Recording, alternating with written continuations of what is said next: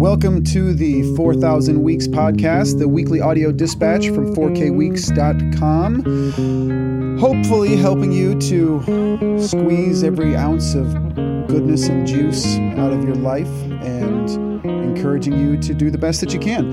You might want to subscribe to our newsletter, which is basically just uh, you know all the content that is in this podcast because there's extra links extra context, and occasionally extra discounts on 4K Weeks products. So maybe you want to do that. Maybe you don't. Let's get into it. It is week six. Before I start, I need to mention something that happened in week five. I got an email from Alan um, uh, about the podcast, Alan S. And I want to say he he had some criticism that was constructive and well received. I'll tell you what it is in a second.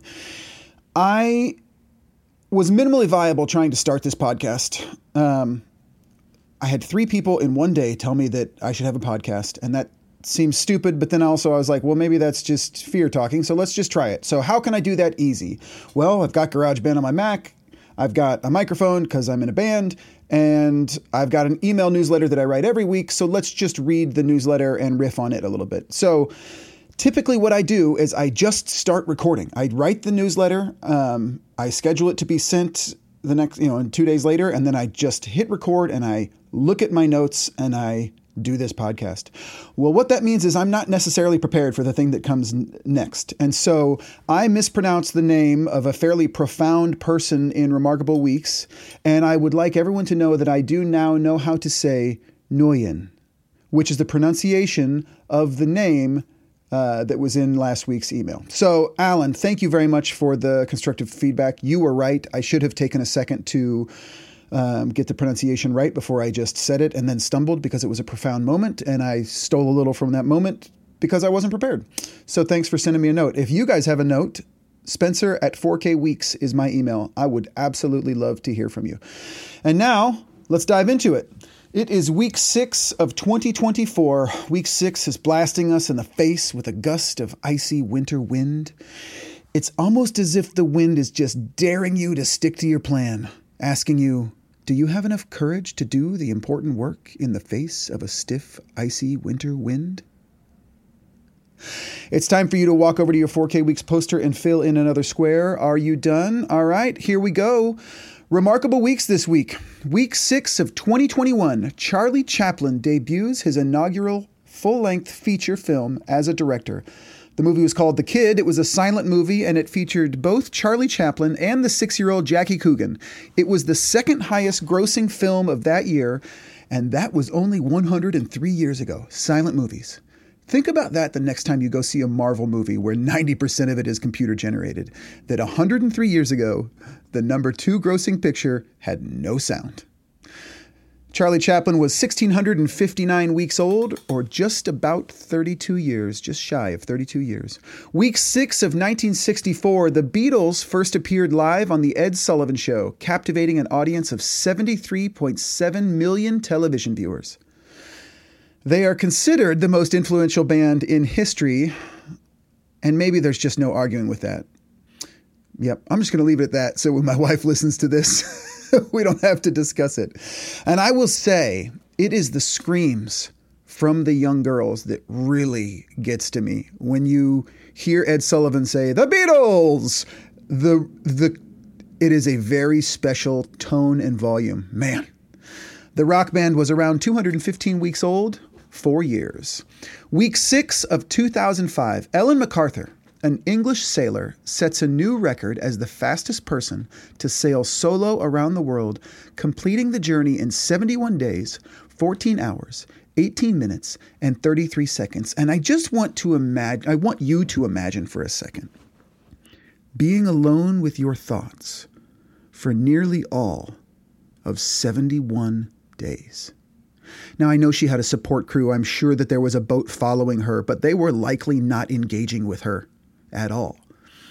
And I like to think of myself as a fairly self contained human being, but I can't even really imagine day five of nothing but the constant chatter in my brain.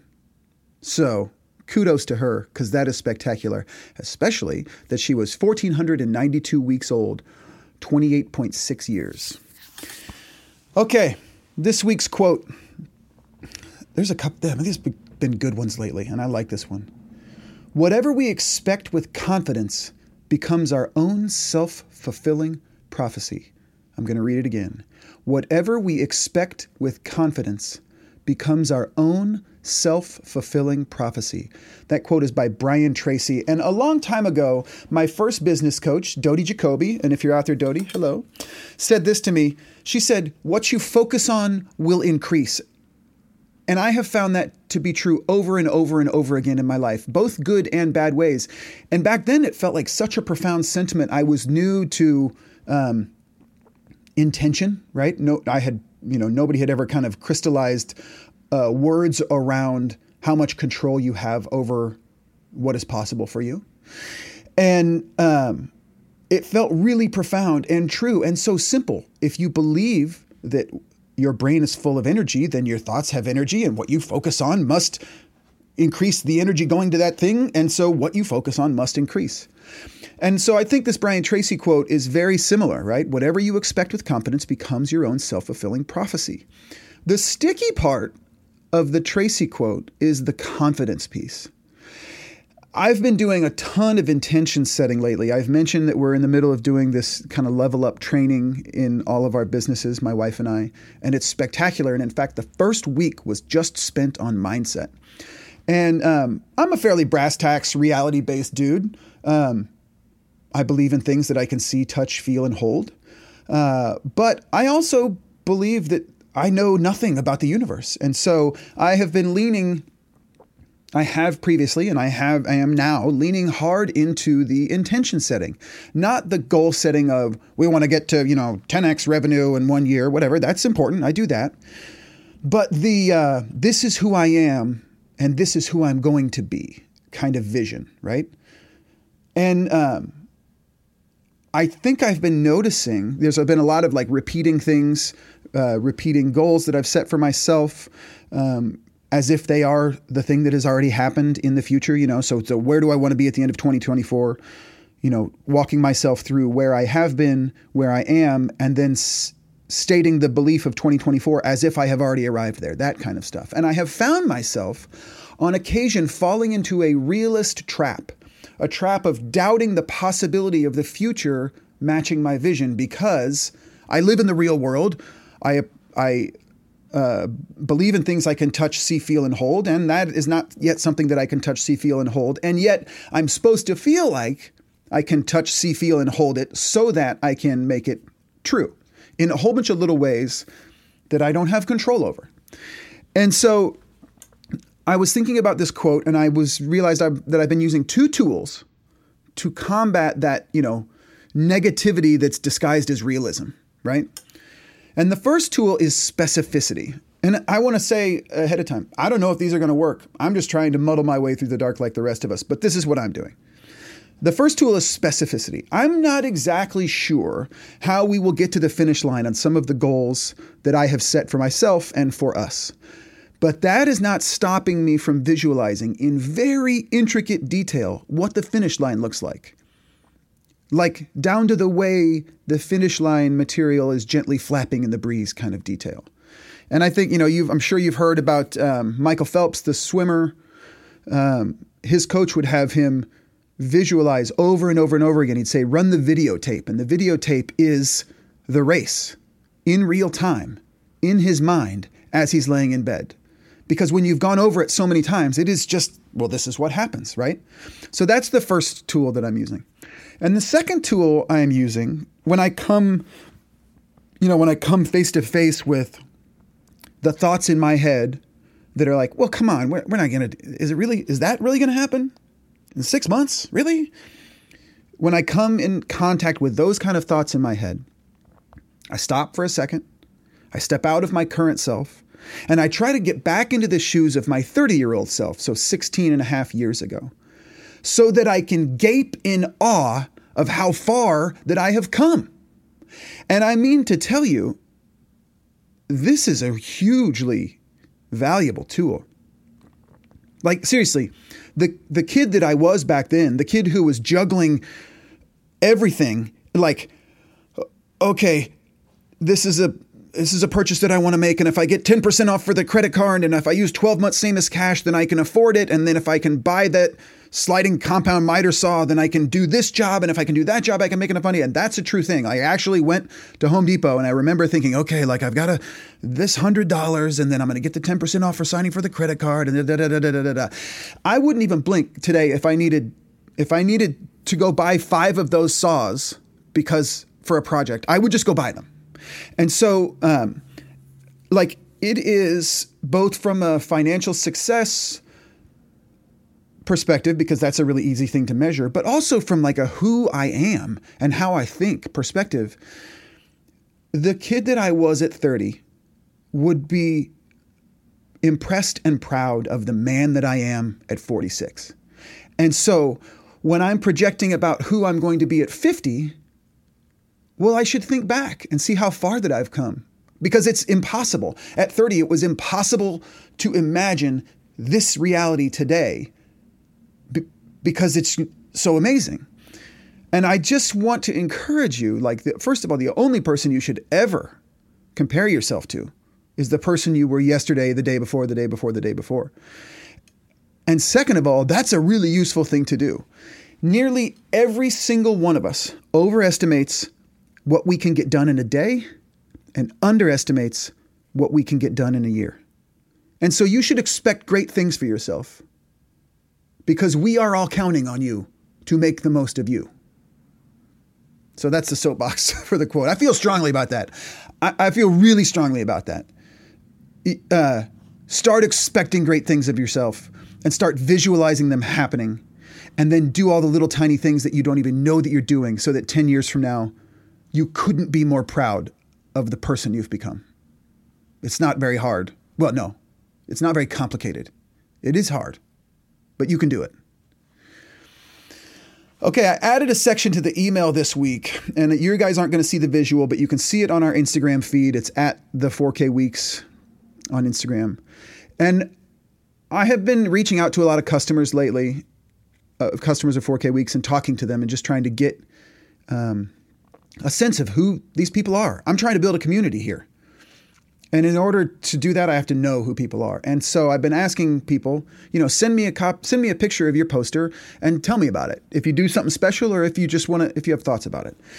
And so I got this email from Winnie. Winnie is an artist, and Winnie is 81. And she has a poster. She has a 100 year 4K Weeks poster, and you can see it on the Instagram feed.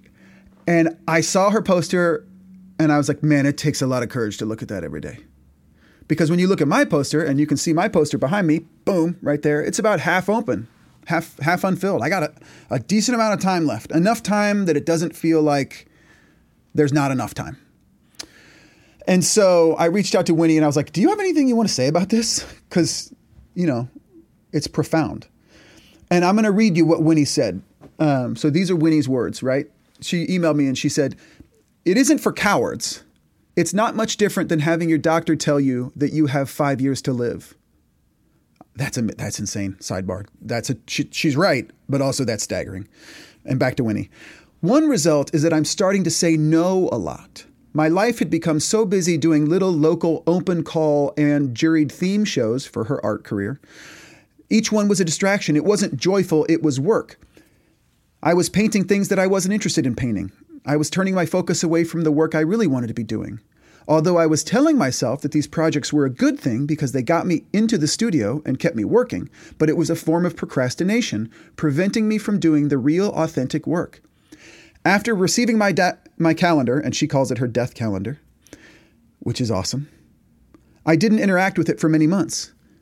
But since I have started, started filling in those tiny black squares, I am stunned by how quickly the weeks are flying by. I am sure that because of my age, the weeks seem shorter, not like the summers of my childhood. All I can say is thank God I got the 100 year version, or I wouldn't have many squares left. I believe that the calendar is having an effect on my art process, and learning to say no is a biggie. So that's what Winnie said, and I just want to add a teensy bit of context. Her time is not any more finite than yours. And so, saying no to things that are productive procrastinations, let's call them, is just as important for you as it is for Winnie. Because while we all know the reality of life expectancy, and we all know that it is unlikely for most of us to live at this current age, past 100, it is looking at Winnie's calendar, it's like, man, there's not that much space left. And looking at my calendar, it's like, well, there's a little more space left, but I could die tomorrow and you could die tomorrow. And so, eh, truly, um, there is no difference between how precious the next week is for Winnie and how precious it is, precious it is for you because none of us are guaranteed that next week. And so you should take the lesson from Winnie. If there is work that you're doing that you know in your heart of hearts is not the real work you should be doing, then stop it and start having the courage to say no. So that's the new section. I'm calling it What You Are Doing. So we'll see if it shows up next week.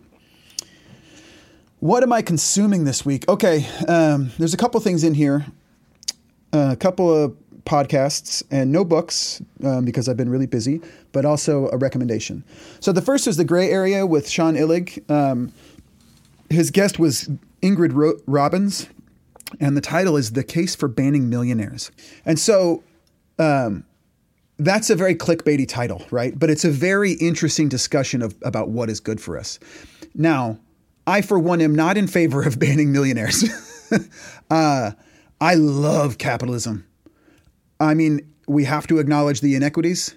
We have to acknowledge that some of us start on third base, even though we feel like we've done it all of our, all ourselves, and some people start out in the parking lot, not even at home base. We have to acknowledge that, right? But I don't know yet know of any other uh, framework that has done more good for more people in the world than capitalism. So I'm I'm not in favor of banning millionaires. Billionaires, we can start having a discussion, right? I personally think, and this is interesting, this would be the first time I've gone on record of saying this, but I do believe it to be true for myself.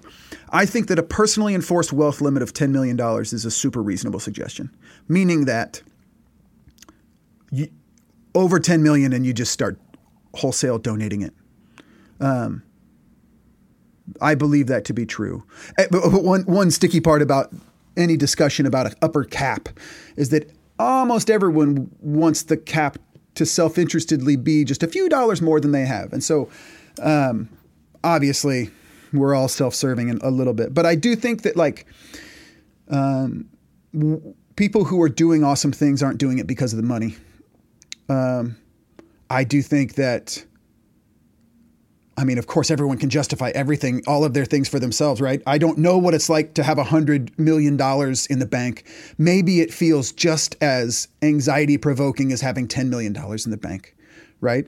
Um, so, who am I to speak for everyone else? But I just feel like for me and for all the people that I know, $10 million or less is, is a reasonable wealth limit. Um, it doesn't buy any happy. You know, they happiness pretty much stops being bought at about hundred thousand dollars. It's sticky because how would you possibly legislate that? Anyway, gosh, uh, uh, I'm on the soapbox again. The podcast is amazing, and you should listen to it. And you should think. You know, there's the book somebody recommended to me uh, the other day. Um, the book "Die with Zero, which a few people have read or have suggested that to me. Who was it? Hold on, I'm just looking through my email here real quick. Michael recommended the book to me, Die with Zero, and I think you need to know what your number is. What's enough money? Because if you don't know what enough money is for you, then it's just a little bit more forever. Okay, off the soapbox. Uh, Tim Ferriss show number 717 with Noah Kagan. Again, the theme seems to be clickbaity titles this week. Uh, he, he has a new book. Kagan has a new book called How to Launch a Million Dollar Business This Weekend. But there's a lot of really good stuff in there about how to get started and how to make things happen and how to quickly assess if something is worth pursuing and how to kind of get yourself off the starting line. If you have something that you're thinking about getting started, but you haven't been getting started, you should listen to that podcast and possibly buy his book. I have not read the book, but the podcast is good. Okay, uh, those are the two podcasts. The next thing is my new nutritionist. So um, you can, I, if you want to nutritionist recommendation, I will send you, you can email me and I will send you her contact info, or you can subscribe to the newsletter. Leslie Bonci, my friend told me to tune in to listen to the uh, local NPR affiliate the other day. And it was it's KCUR is our local NPR affiliate because the Chiefs, the Kansas City Chiefs nutritionist was on talking about nutrition, and uh, you know everyone in Kansas City right now is Chiefs crazy, and so they had her on. And as I listened, I thought, man, I should email her and ask her if she does private consultations. So I did. I googled her. I looked up her website. I shot her an email fully expecting her to be way too expensive, and that's fine. It's still worth reaching out. And I think there's a lesson in there, right? Just reach out. The world is as small as it's ever been. You can just email somebody. What's the worst that can happen? They ignore you. That's literally the worst thing that can happen is that they just don't respond. Uh, even if they say no, that's still better than the, you know, so you should do that. Um, but anyway, we had our meeting yesterday and it was amazing. And she like totally listened to all of my goals, which my main goal right now is to have enough stamina and energy to start adding a second day of basketball. Today is Friday. Uh, basketball wrecks me. This is about the only thing I can do today with a competent brain because I'm so exhausted. And I want to add another day in. So that's going to be largely nutrition. And I think maybe it's because I haven't eaten hardly any carbs uh, during the week in the last year that I've been so exhausted at the end of basketball. But we will see because now I have a new nutritionist. Um, and so that's going to be awesome. Um, I'm really excited about that. And I put this in the email, and I'm just going to re- tell you now. My trainer, uh, the guy who I work out with every week, um, he says everyone should spend 5% of their income on wellness in some way. And I think that's a super good rule. Like, you know, you have rules about percentages of money you give and percentage of money that you save, et cetera, et cetera. None of that matters if your body goes to hell. So you should spend money on your fitness. Okay, there's some good Instagram nuggets, but you will just have to click on those. Um, one of them, I'm going to tell you about one of them because the title I put in here is Be a Great Dad to the World. It's just a little video of a dude who uh, took a can of WD 40 to his neighborhood park and oiled all the hinges and just can't believe how much satisfaction that that gave him. So I just said, be a great dad to the world, right? Walk around with your WD 40 fixing things for people. Um, okay, we're almost done. Running a little long today, but that's okay. I hope you're enjoying it. Gosh dang it. And I sure would love it if you'd email me. I feel like I'm shouting into the void. I know that there are people who listen because you know some people tell me, um, but I don't know how many. It might be three. So if there's three of you, hello. It might be 300. If there's 300, great. Uh, shoot me an email. Let me know what you want to hear. Okay, what am I thinking about this week? Taylor Swift. And I in the email it just says, okay, okay, okay, okay. This might seem cheap or even clickbaity, and that's true. I, I'm sure there are people like, oh my God, can we stop talking about Taylor Swift? But this story is true, and it's about what matters, and it happened just the other day, and I want to share it with you. Um, so, a little bit of background. I I have two young kids, 14 and 11. Uh, and my wife, of course. And I turned our family on to Taylor Swift in 2019. So I heard this song by Ruston Kelly, and Ruston Kelly is kind of like a country alternative uh, singer. And I was like, man, that's a great song, and it sounds familiar. And so I Googled it, and it turns out it was a Taylor Swift song. Um, it was a you know a really popular Taylor Swift song, and I was like, that's why I, I heard it. And so um, I listened to that version and I actually liked her version better than his version.